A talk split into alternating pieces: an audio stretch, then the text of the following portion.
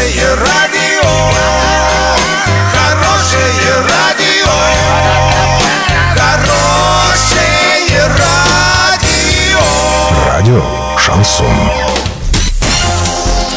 В студии с новостями Александра Белова. Здравствуйте.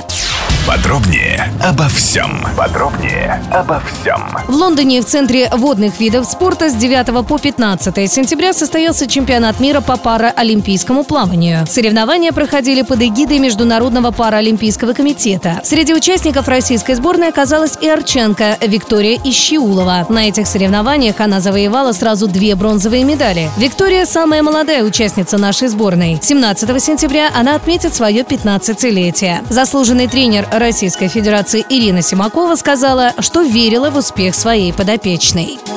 Россиянки дольше всех в мире сидят в декрете. Отпуск по уходу за ребенком у них составляет почти 29 месяцев. Ближе всех к ним находится жительница Норвегии. Декрет в Российской Федерации оплачивается по достижении ребенком возраста трех лет, пишет РИА Новости. Об этом рассказала заведующая лабораторией количественных методов исследования регионального развития РЭУ имени Плеханова Елена Егорова. В Норвегии оплачиваемый отпуск длится 61 неделю, но женщины там получают 100% своей зарплаты всю 61 неделю декрета. В России же эта схема действует первые 20-28 недель.